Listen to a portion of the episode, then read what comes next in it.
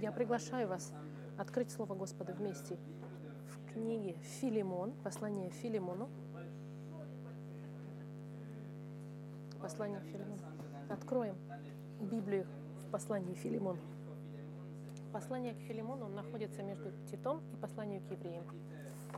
Маленькая книжечка, маленькое послание апостола Павла, послание Филимону.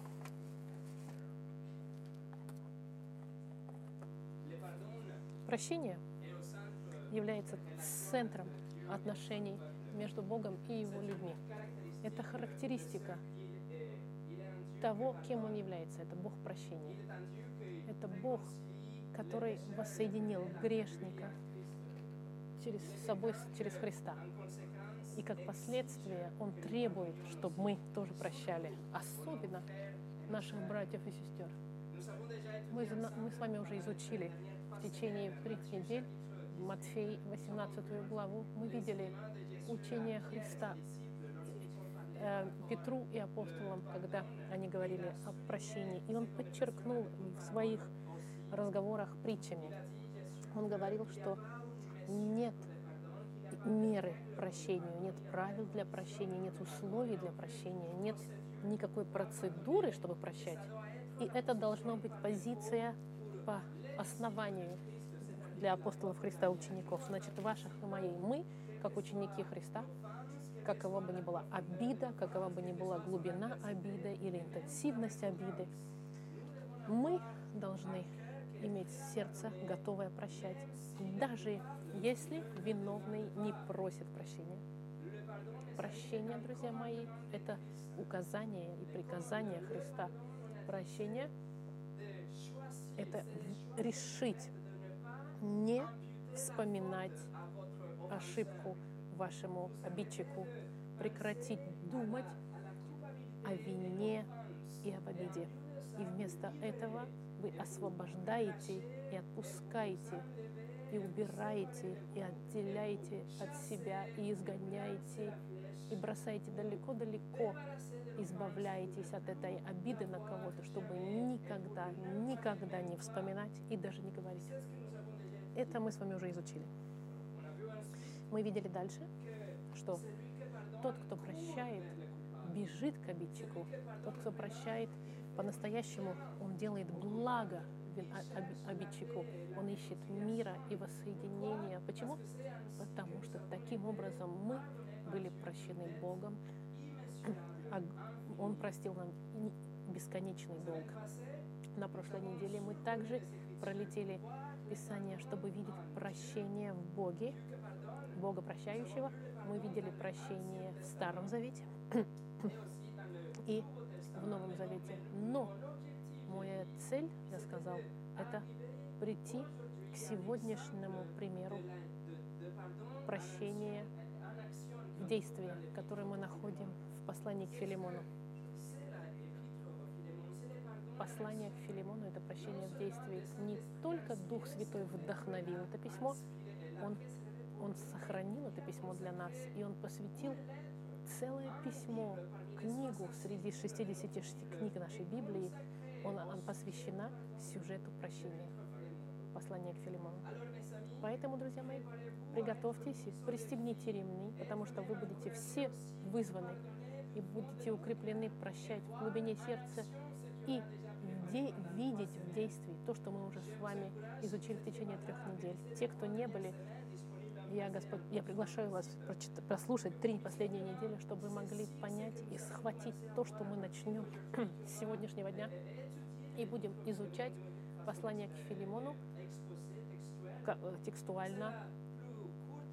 Это самое короткое письмо Павла, всего 25 строк, 335 слов в греческом, которые даже не, со, не держат, не записано в них слово прощение, но полностью основано на прощении все это письмо. И это мы с вами начнем сегодня. Но до того, как начать, мы помолимся. Господь, мы опять перед Тобой с открытой Библией и сердцами открытыми. Пожалуйста, Господи, используй проповедь Слова Твоего, Благослови проповедь Слова Твоего, чтобы кто бы не услышал, чтобы этот человек был поставлен ему вызов, и он был изменен. Помоги нам, покажи нам силу Евангелия в конфликте и в воссоединении. Прости нас, Господь, за те разы, когда мы не прощали, а Ты нас простил. Но сегодня, Господь, пусть это будет новое начало.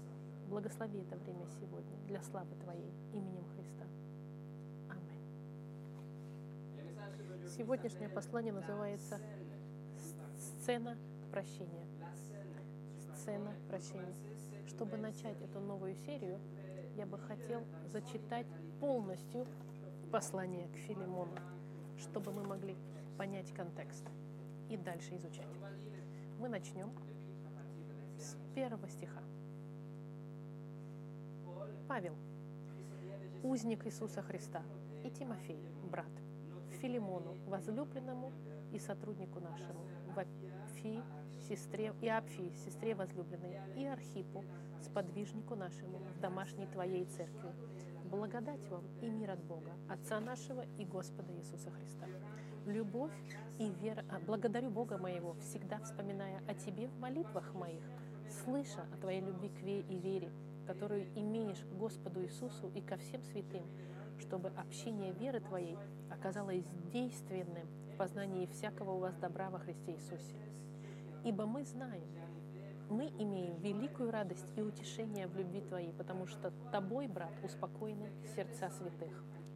Поэтому, имея великое во Христе дерзновение приказывать Тебе, что должно, по любви лучше прошу, не иной кто, как я, Павел, старец, а теперь и узник Иисуса Христа, прошу Тебя о сыне моем Анисиме, которого родил я в вузах моих. Он был некогда не годен для Тебя, а теперь годен Тебе и мне. Я возвращаю его, Ты же прими его, как мое сердце. Я хотел при себе удержать его, дабы он вместо Тебя послужил мне в вузах за благовествование, но без Твоего согласия ничего не хотел сделать чтобы доброе дело твое было не вынуждено, а добровольно. Ибо, может быть, он для того на время отлучился, чтобы тебе принять его навсегда, уже не как раба, но выше раба, брата возлюбленного, особенно мне, а тем более и по плоти, и в Господе. Итак, если ты имеешь общение со мной, то прими его как меня. Если же он чем обидел тебя, или должен, считай это на мне. Я, Павел, написал моей рукой, я заплачу.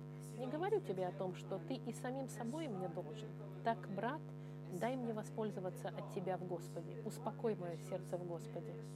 Надеясь на послушание твое, я написал тебе, зная, что ты сделаешь, и более, нежели говорю.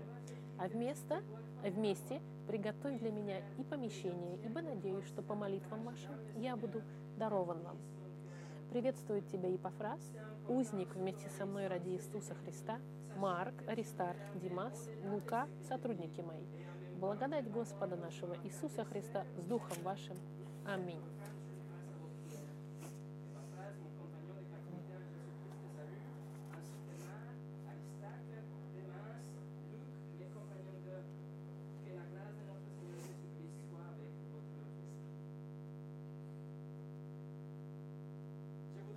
Бы хотел перенести вас в год 62 после Рождества Христова.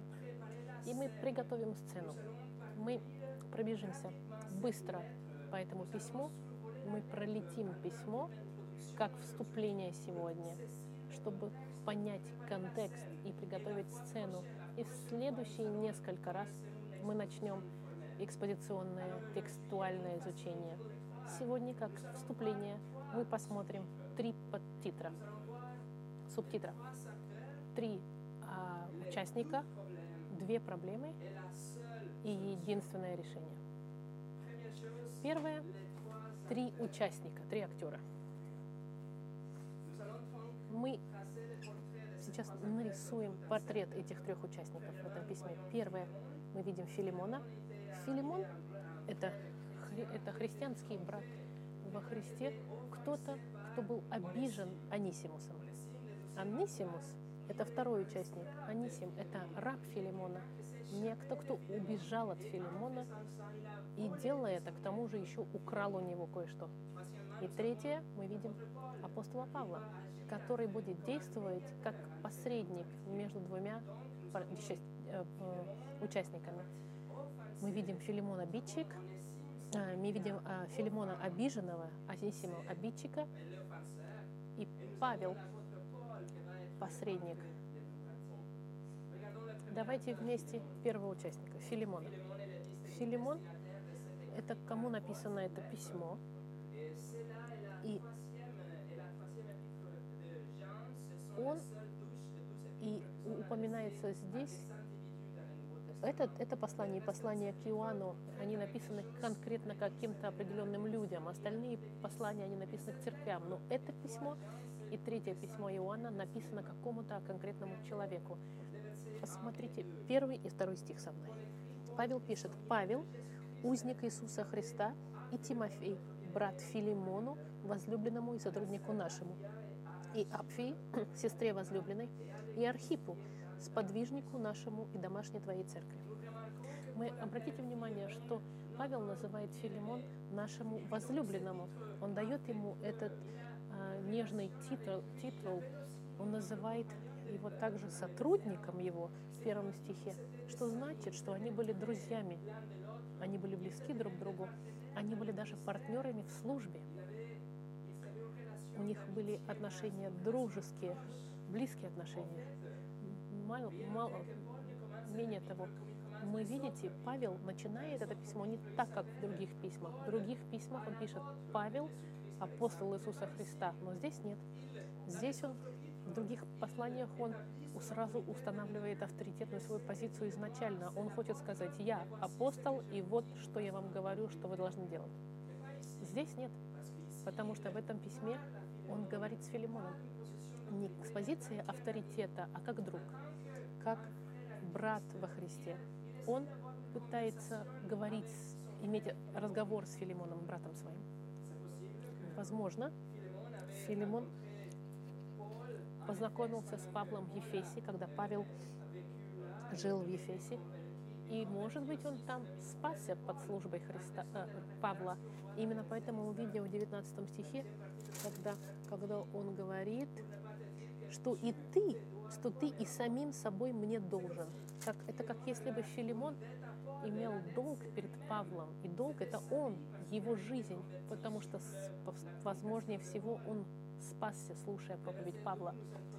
Во втором стихе он нам говорит о Апфии, его жене, и Архип, его сын, которого тоже называет сподвижником нашим. Что мы видим, что семья Филимона была в службе. Его жена знала Павла, его сын был сподвижником с Павлом, солдатом. Это семья, которая полностью служила в церкви это была семья настоящих христиан. И во втором стихе нас также говорит о церкви в Колосе. Церковь, которая собиралась дома у Филимона. Это нам, нам показывает свидетельство Филимона и его семьи. У него было сердце к службе, и их дом был открыт неделю за неделю, чтобы братья приходили к ним и прославляли Господа и изучали Слово. Это была семья, которая серьезно служила Господу своими жизнями, они свидетельствовали о любви ко Христу. Их любовь к церкви тоже. И церкви домашние, это было нечто, не, не было нечто, э, они, суще, они не существовали раньше церкви в зданиях, как сегодня, здания церквей. Они существовали, начиная с третьего века, только здания отдельные. В те времена люди собирались дома у кого-то, и дом был благословлен.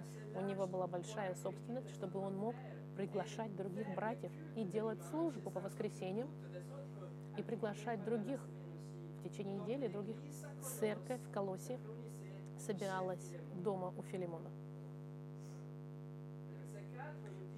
Четвертом стихе написано, что Павел молится Филимоне и благодарит его особенно, потому что он активно участвует в своей церкви со Христом. Пятый стих и говорит, что именно вера во Христе и любовь к церкви, они очевидны всем. Павел говорит в пятом стихе, что, что и даже он радуется и утешается любовью к Филимону. И Филимон – это брат, который освежает братьев и сестер. Филимон имел характер достойный и богобоязненный. Филимон был примерным христианином, хорошим христианином, братом, который служил. Некто, кто был верен Господу. Он был укреплением для других. Он был частью церкви, в ежедневной жизни церкви святых.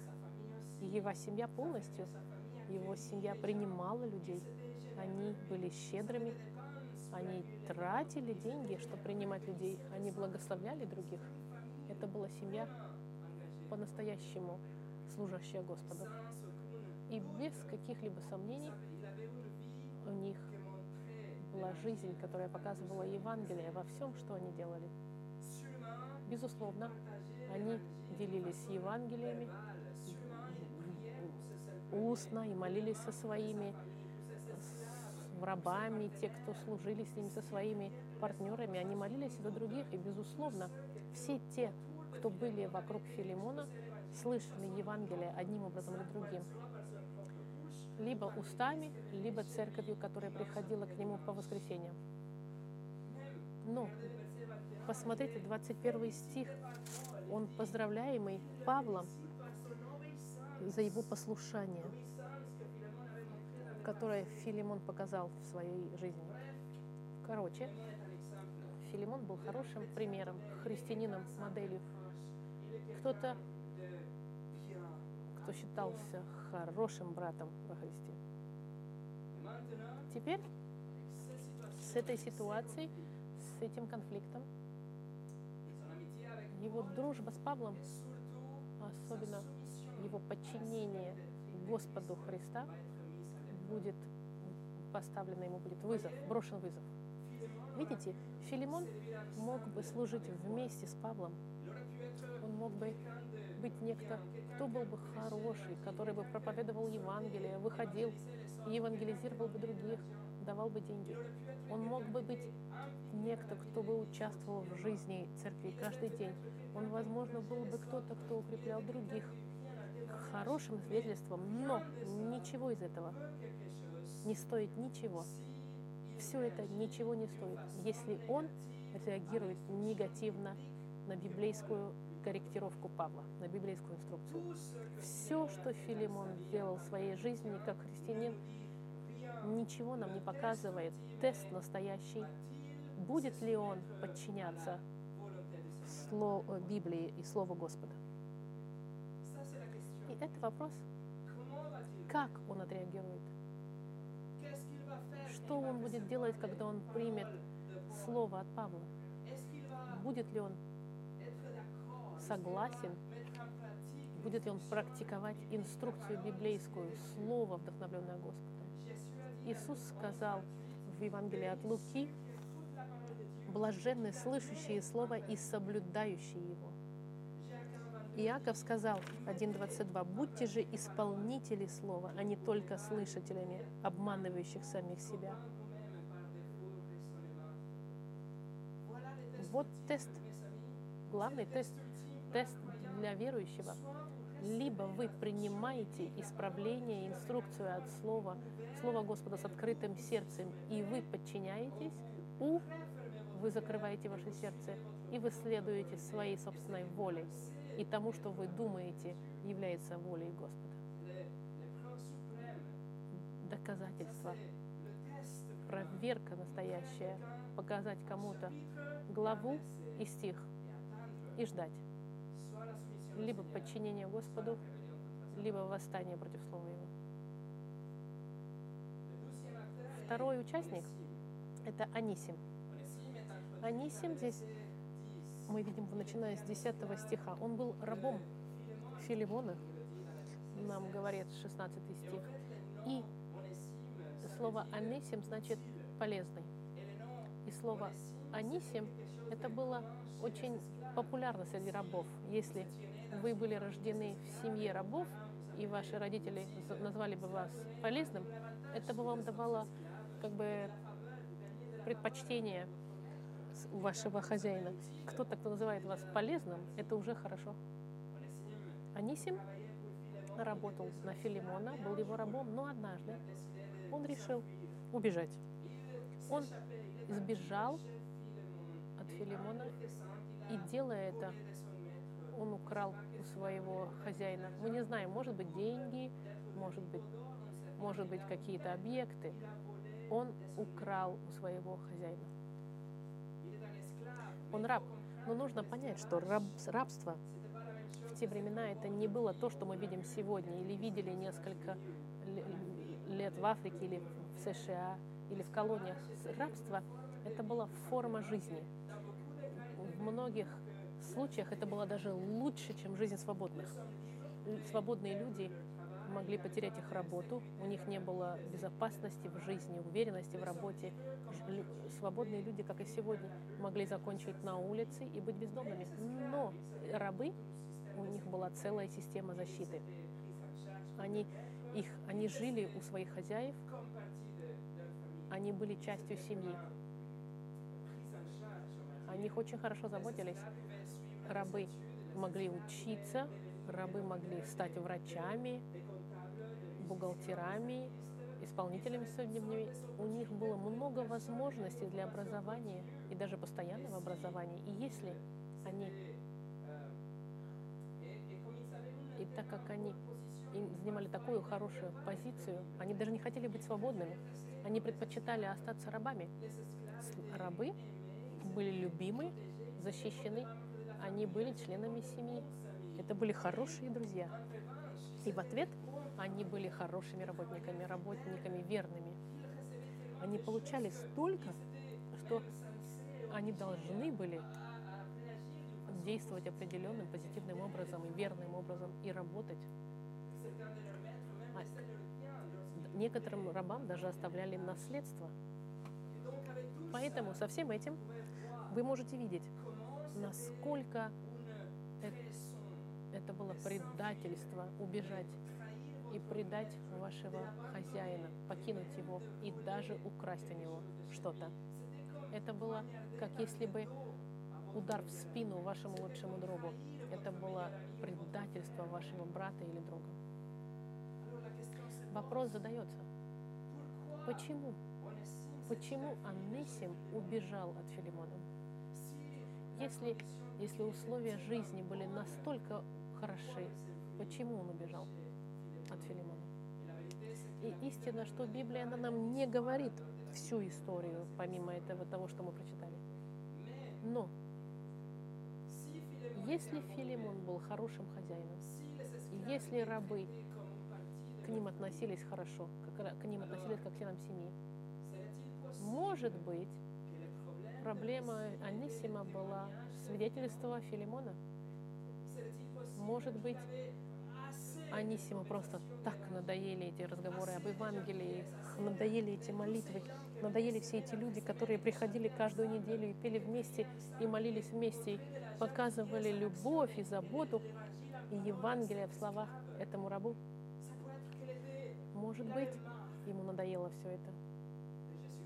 Надоело ему Иисус Христос. И все это Евангелие, все эти люди странные, которые приходят в воскресенье за воскресеньем. Ответ? Возможно мы видим у нас с тех, кого мы любим, не правда ли? Мы с ними делимся Евангелием, но мы их любим, мы заботимся о них и пытаемся с ними поделиться Христом все больше и больше, показываем им Писание, делимся Евангелием опять. И что они делают? Они от, отходят от нас. Они ставят стены между нами, потому что им надоел наш Иисус Христос.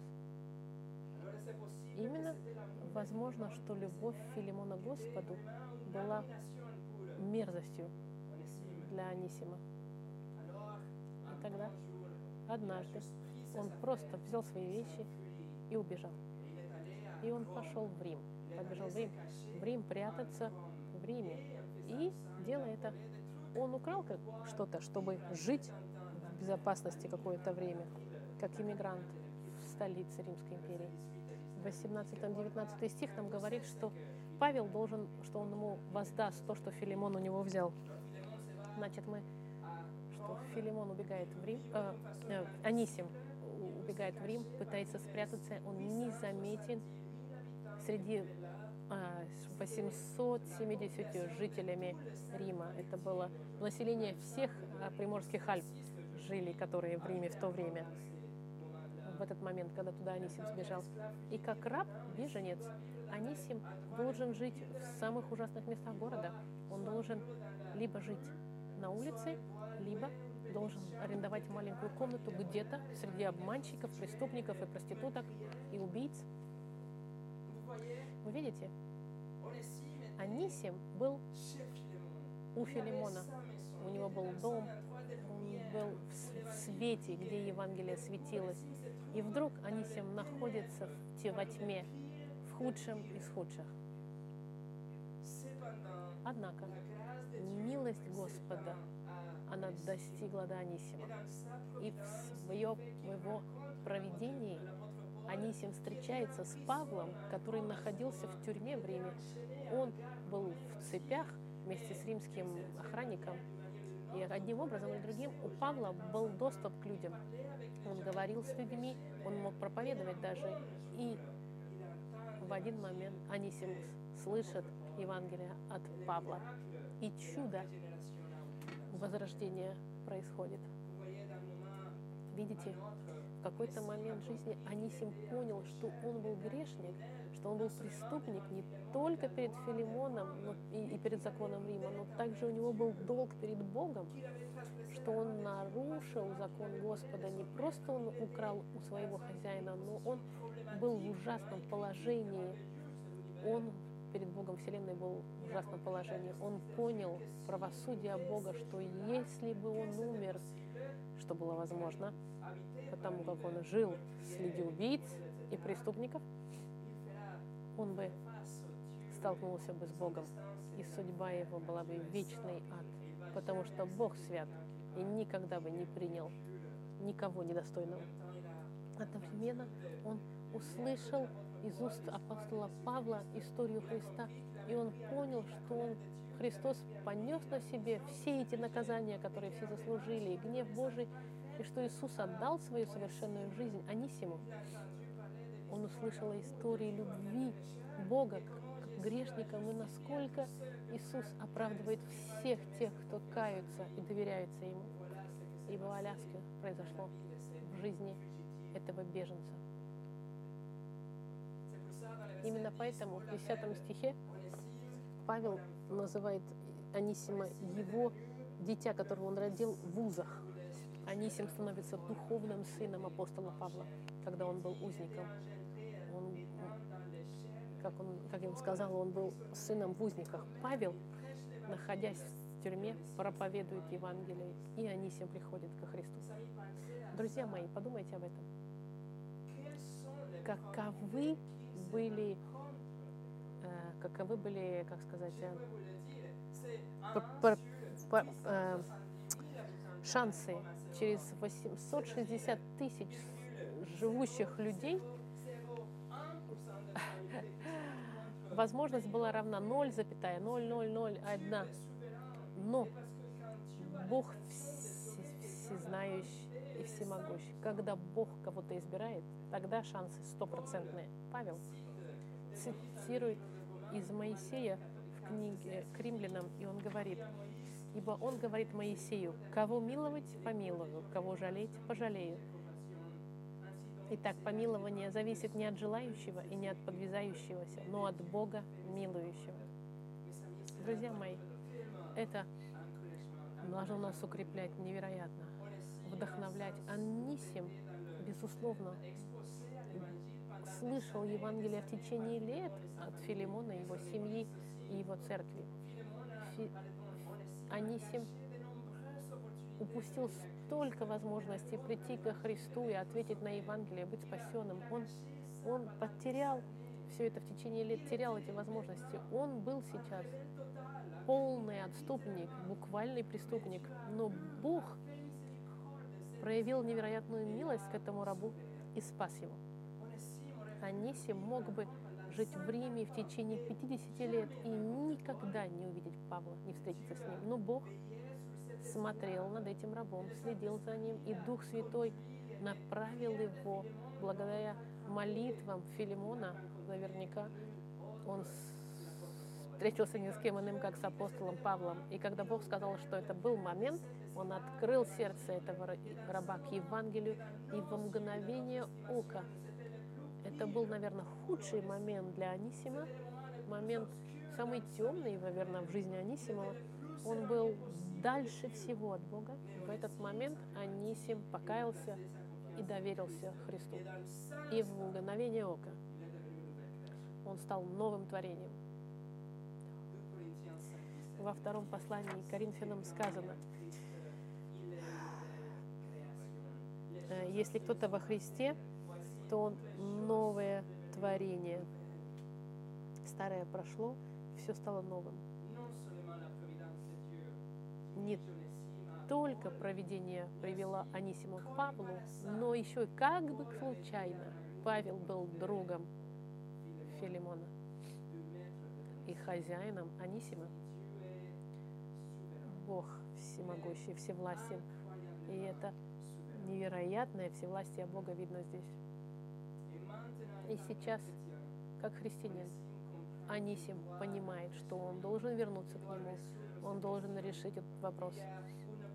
Есть боль, которую нужно залечить, есть долг, который он должен оплатить, раскаяние, которое он должен проявить в действиях, нужно восстановить и отношения, и построение отношений вместе теперь. Он вместе со своим хозяином, которого он обидел. Но он новые творения с Духом Святым. Он это понимает. Вот невероятная история Анисима, второго участника. Третий участник – это Павел, апостол Павел. Павел ему говорит в первом стихе, он автор, он пишет, как узник Господа Христа и брат Тимофей Филимону, нашему возлюбленному сподвижнику. Апостол Павел начинает и квалифицирует себя как узник Христа. Не просто потому, что он был в тюрьме за то, что он проповедовал Евангелие. Он понимает, что он там, потому что Христос хотел, чтобы он был там. Он в тюрьме по причине воли Христа, он хочет сказать. Мало того, он не был узником Рима, он был узником Христа. Он, Христос хотел, чтобы был там Павел. Он не был в стороне службы, он просто был другим способом поставлен в службу. Он был поставлен в, в тюрьму стратегически. Это мы видим по, по ситуации с Филимоном. И в то время, когда он был в тюрьме, Павел написал, например, в послании к филиппийцам, эффекты последствия своей проповеди. В Филиппийцам 1, 12 по 14 стих можно зачитать. Желаю, братья, чтобы вы знали, что обстоятельства мои послужили к большему успеху благовествования, так что узы мои о Христе сделались известными всей притории и всем прочим. И большая часть из братьев Господи, ободрившись узами моими, начали с большей смелостью, безбоязненно проповедовать Слово Божье. Павел, у него была миссия, он не был каким-то узником Рима, но Иисус пос, а, поставил его в церковь, и он укреплял других христиан. И одновременно, когда все это происходило, Господь также планировал и хотел, чтобы он увидел, познакомился с Анисимом, который через проповедь Павла пришел бы ко Христу. Однако во время его времени в тюрьме он написал церквам разные письма, чтобы их укрепить. Он написал послание Ефесянам, филиппийцам, колоссянам, и это маленькое письмо Филимону. И он посылает эти письма, и он отдает эти письма своим посланникам, можно так сказать. Это был Тихик и Анисим. Эти два брата брали эти письма и должны путешествовать больше двух тысяч километров, чтобы доставить эти письма церквям нет, через несколько дней. Не только Анисим слышал Слово и Евангелие через Павла, в какой-то степени он был партнером с Павлом в его службе теперь. В 11 стихе Павел говорит, что он ему был полезен И в 13 стихе он говорит, что он предпочел бы сохранить Анисима при них, настолько он был полезен Павлу. Он говорит, что он служил ему вместе с Тимофеем, который, который упоминается в первом стихе, одним образом или другим. Анисим и Тимофей, они были собратьями, которые помогали Павлу в тюрьме. Может быть, они приносили продукты, может быть, приносили ему папирус, а, одеяло или чистое белье, может быть, одежду. Может быть, они лечили их раны, если у Павла были. Мы не знаем, но Павел говорит, что они всем ему очень ценным братом. Он был некто, которого Павел любил как партнера в Евангелии, соработника. Однако Павел знает, что правильная вещь заключалась в том, чтобы Анисим вернулся, вернулся в смирении и в раскаянии и исправил бы, исправил бы э, нарушенные отношения со своим хозяином, чтобы было воссоединение между братьями. Видите, эти два брата, друзья мои, так же, как и вы, со своими друзьями и братьями и сестрами во Христе, вы проведете вечность вместе. Поэтому что лучше, чем разрешать все конфликты сегодня? В 10 стихе Павел умоляет, просит об Анисиме, и он просит Филимона, пожалуйста, прошу тебя, прими Анисима, прости Анисима. В 15 стихе он говорит, прими заново твоего брата. Прими Анисима, но не как раба, а как твоего брата.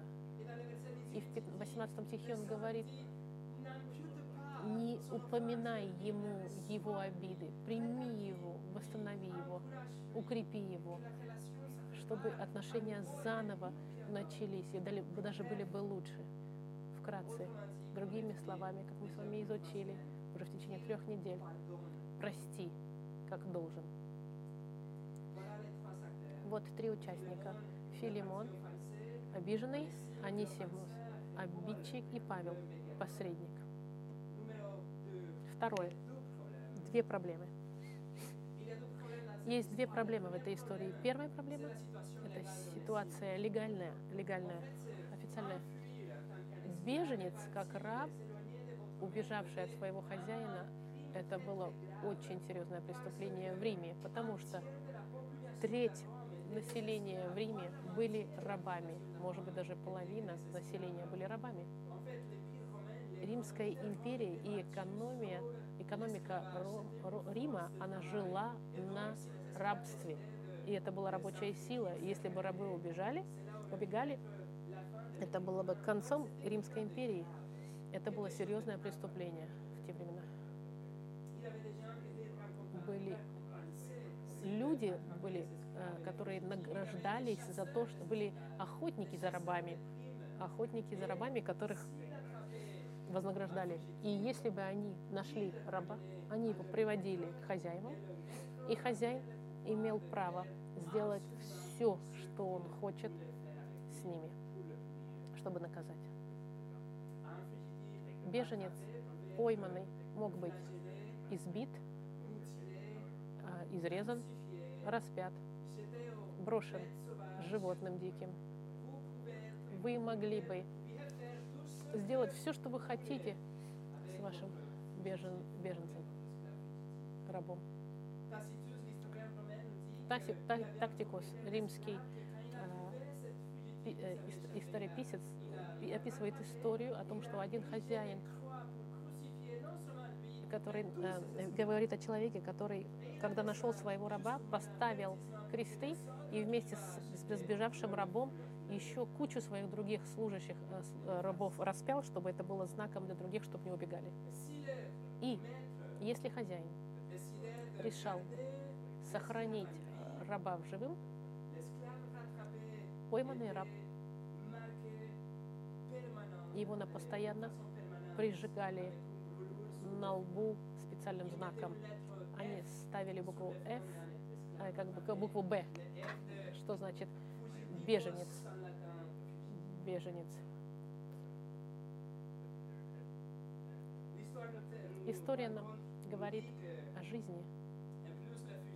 Помимо того, что он был беженцем, он еще был и вором. Он должен был быть наказан. Это первая проблема. Проблема, что если Анисим вернется к Филимону, он берет огромный риск своей жизни, что последствия физические, ужасные над ним могут произойти. И если он доберется до своего хозяина, Филимон, в соответствии с римским законом, мог убить его мгновенно, прямо на месте. Если он решит его сохранить, он мог с ним сделать все, что угодно. Это большая проблема. Но вторая проблема, она еще хуже и больше, чем это. Вторая проблема – это Филимон. Он сам в себе, его сердце. Филимон страдал, его обманули, Филимона, он был предан, он был разочарован, его репутация была в какой-то степени повреждена. Ему было стыдно, другие над ним смеялись, что у него убежал раб, другие хозяева раба. И проблема в том, что простит ли он или нет. Достаточно ли он смирен, чтобы принять своего брата теперешнего? Будет ли он напоминать ему об обидах или просто уберет все это, как Христос все убрал, всю вину с него? Будет ли долгие дискуссии, разговоры, будут ли, будут ли интриги, будет ли он делать активно ли, или же будет он делать ему добро и отпустит зло и будет делать только добро. Будет ли он полное доверие опять к нему иметь? будет, решит ли он простить без всяких дискуссий, без всяких рандеву, без задачи вопросов, без всяких разборок, без всяких изысков, без всего, а просто простить и забыть.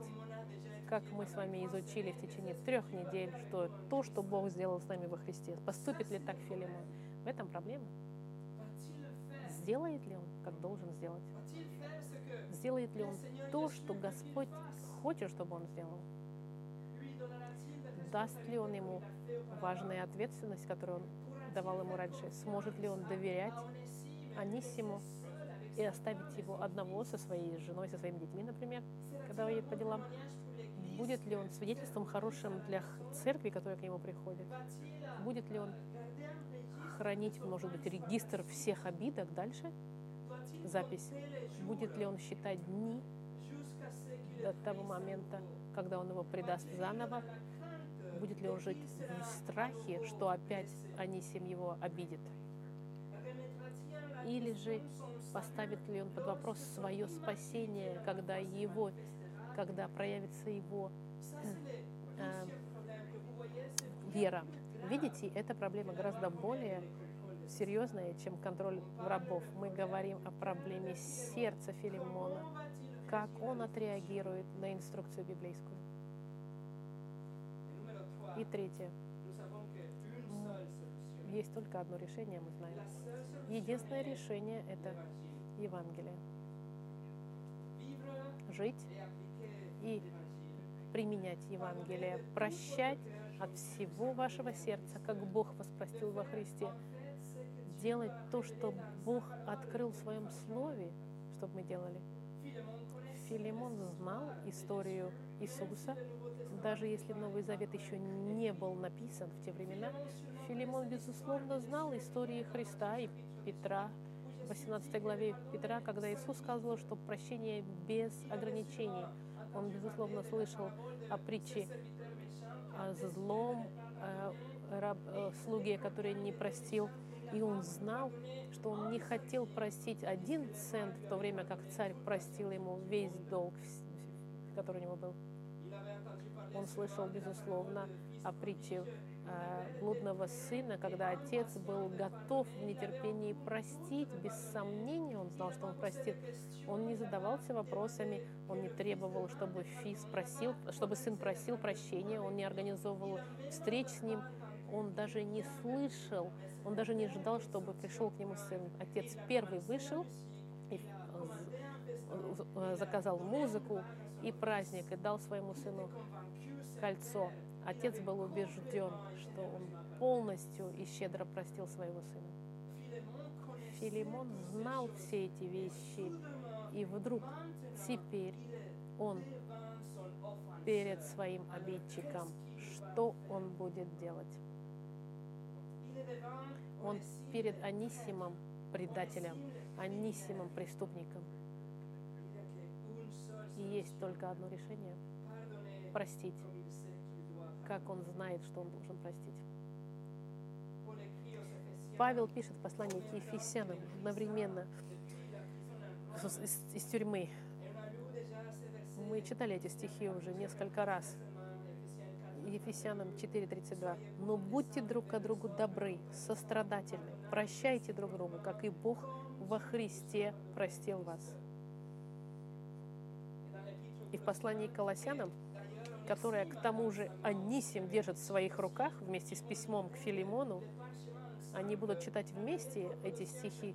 Послание к Фолосянам, 3 глава, 13 стих говорит, «Снисходя друг другу и прощая взаимно, если кто на кого имеет жалобу, как Христос простил вас, так и вы». Прощайте друг друга. И сейчас он перед своим обидчиком, он принимает это письмо от Павла, и в 15 стихе по 18 написано, «Прощай твоего раба, прими твоего раба, и прими его не как раба, но прими его как брата теперь». Он говорит, прекрати думать о том, что он сделал с тобой. Не вспоминай больше обид. Не вспоминай ничего что, злого, что он тебе сделал. Прими его как брата. И ко всему прочему, в 21 стихе Павел просит, дополнительные усилия сделай добра к Анисиму. Не просто прости ему, Анисима. Нет, ты должен пойти еще дальше. Ты покажи ему доброту, дай ему свою любовь. Он станет частью твоей службы. Покажи ему Евангелие, живи Евангелием, покажи ему прощение не словами, но жизнью и поступками. Живи Евангелие. Это просьба Павла к Филимону. Он хочет, чтобы Филимон и его жена, и его сын, и церковь, которая собирается в доме, прощали, простили Анисима и всех, кто против них согрешили от всего сердца, среди которых Анисим. Другими словами, чтобы церковь жила Евангелие.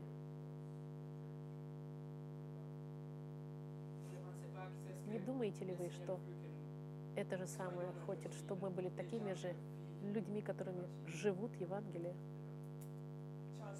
Чарльз Спurgeon сказал, если Бог простил их, то, безусловно, и мы можем.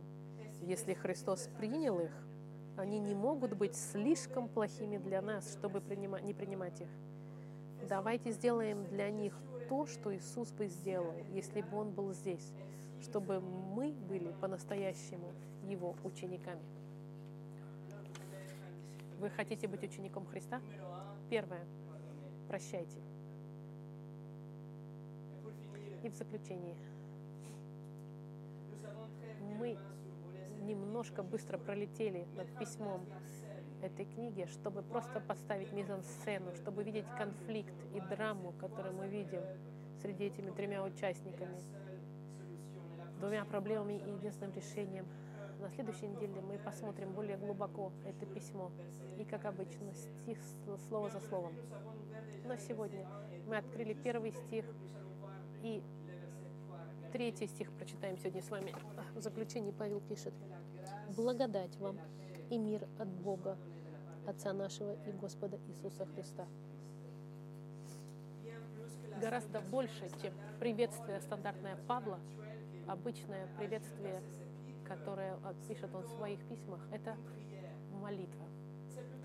Молитва и желание Павла, чтобы мир и благодать были с Филимоном и со всеми теми, кто благодать, потому что по благодати другие благословения Господа истекает.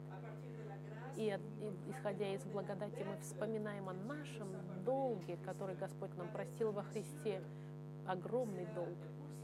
И поэтому мы можем прощать других. И не только Он говорит, что милость была бы с ними, Он говорит, чтобы и мир был с ними. Мир, потому что мир — это постоянное состояние радости, сверхъестественной радость, которая не, приход, не исходит из обстоятельств или из, или из конфликтов и восстановления с другими. Нет. Мир, который исходит из нашего спасения, это продукт нашего спасения. Это последствия того, что наш долг к, к Царю Вселенной был прощен. И что у нас сегодня жизнь вечная и прощение грехов. Благодаря жизни и смерти и воскрешению Господа Христа. Благодать спасает, а и мир истекает из нашего спасения. Но есть еще мир познания, что вы были послушны. Есть мир понимания, что вы сделали то, что, что должны были сделать, что-то хорошее. Вы послушались воле вашего хозяина. Вы подчинили ваши эмоции, вашу гордыню воле Господа Христа, и вы простили так, как должны были простить. Вы сделали волю Господа, и вы простили преступников и, и тех, кто вас предали, и тех, кто вас ударили в спину, и те, кто вас обидели, те, которые вас украли, вашу репутацию и ваш сон. Вы их простили, потому что так Бог вас простил. Помолимся вместе.